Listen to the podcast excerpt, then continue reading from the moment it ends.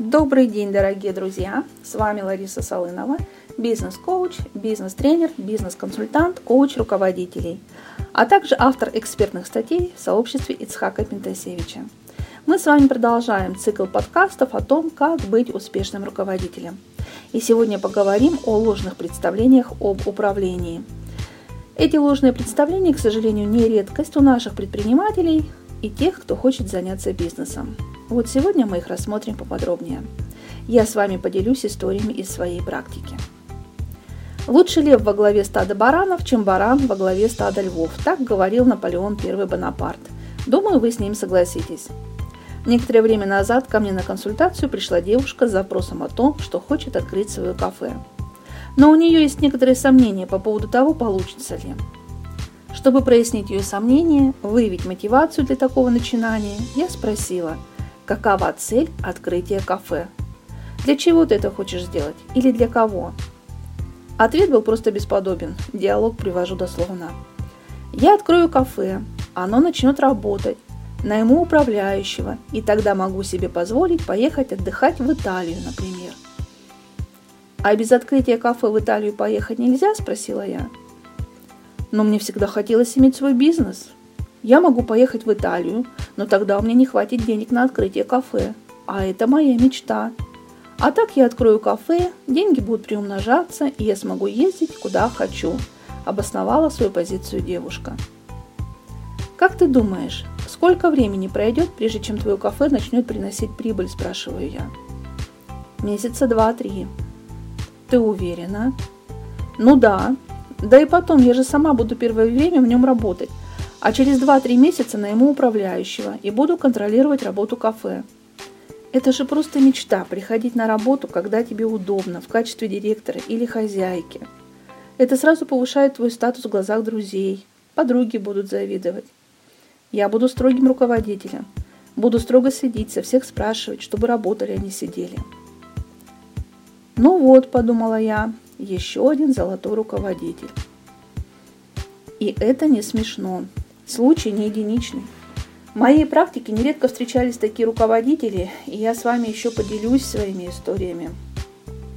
Возможно, в этих руководителях ты узнаешь и себя или своих знакомых. Думаю, такое зеркало многим пойдет на пользу. Будете знать, над чем работать. Да что там говорить, я и сама в свое время работала у такого собственника бизнеса. Появлялся на рабочем месте в конце рабочего дня со словами «Ну что тут у нас новенького?» Сколько денег сегодня поступило. Это было два ключевых вопроса, которые его интересовали.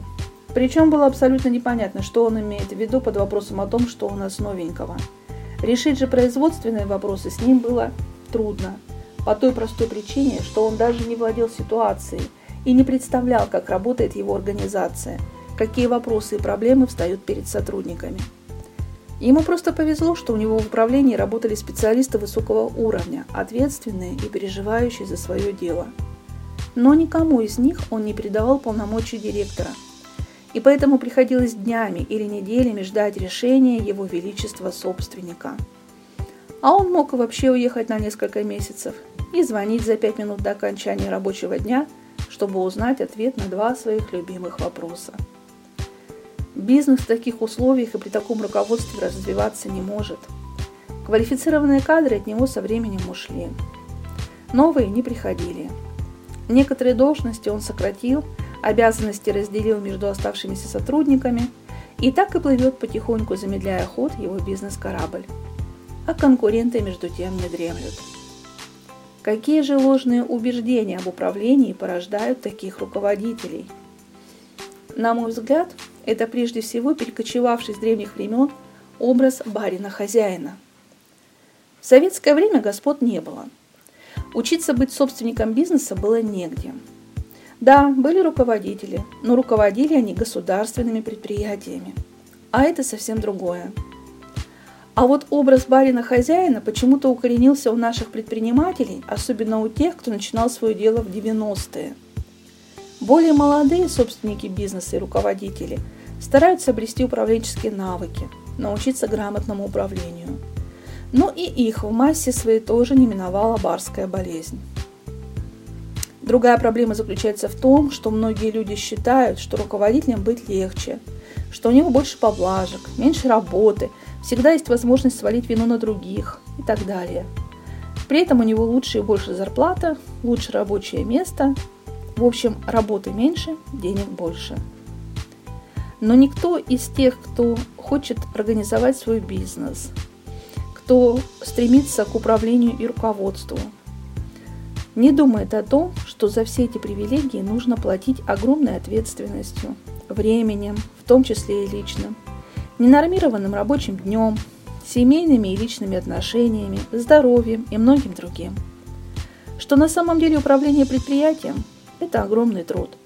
Что руководитель должен постоянно держать руку на пульсе, постоянно собирать информацию о происходящем, анализировать ее, разрабатывать стратегию ведения бизнеса, вести контроль, грамотно управлять людьми и так далее. Задач и забот много. Как видите, Ложные представления об управлении перекочевали почему-то в наше сознание и живут еще достаточно в нем крепко и сидят крепко. Но я думаю, что со временем это пройдет. Это так называемая болезнь роста. И нужно просто посмотреть на себя со стороны. А вы как думаете? Что вы мне можете рассказать по этому поводу? Интересно было бы прочитать ваши комментарии и узнать ваше мнение. Ну а если вам нужна профессиональная консультация, добро пожаловать. Я с удовольствием отвечу на ваши вопросы. Записывайтесь на консультацию, пишите в комментариях «Хочу консультацию», задавайте свои вопросы.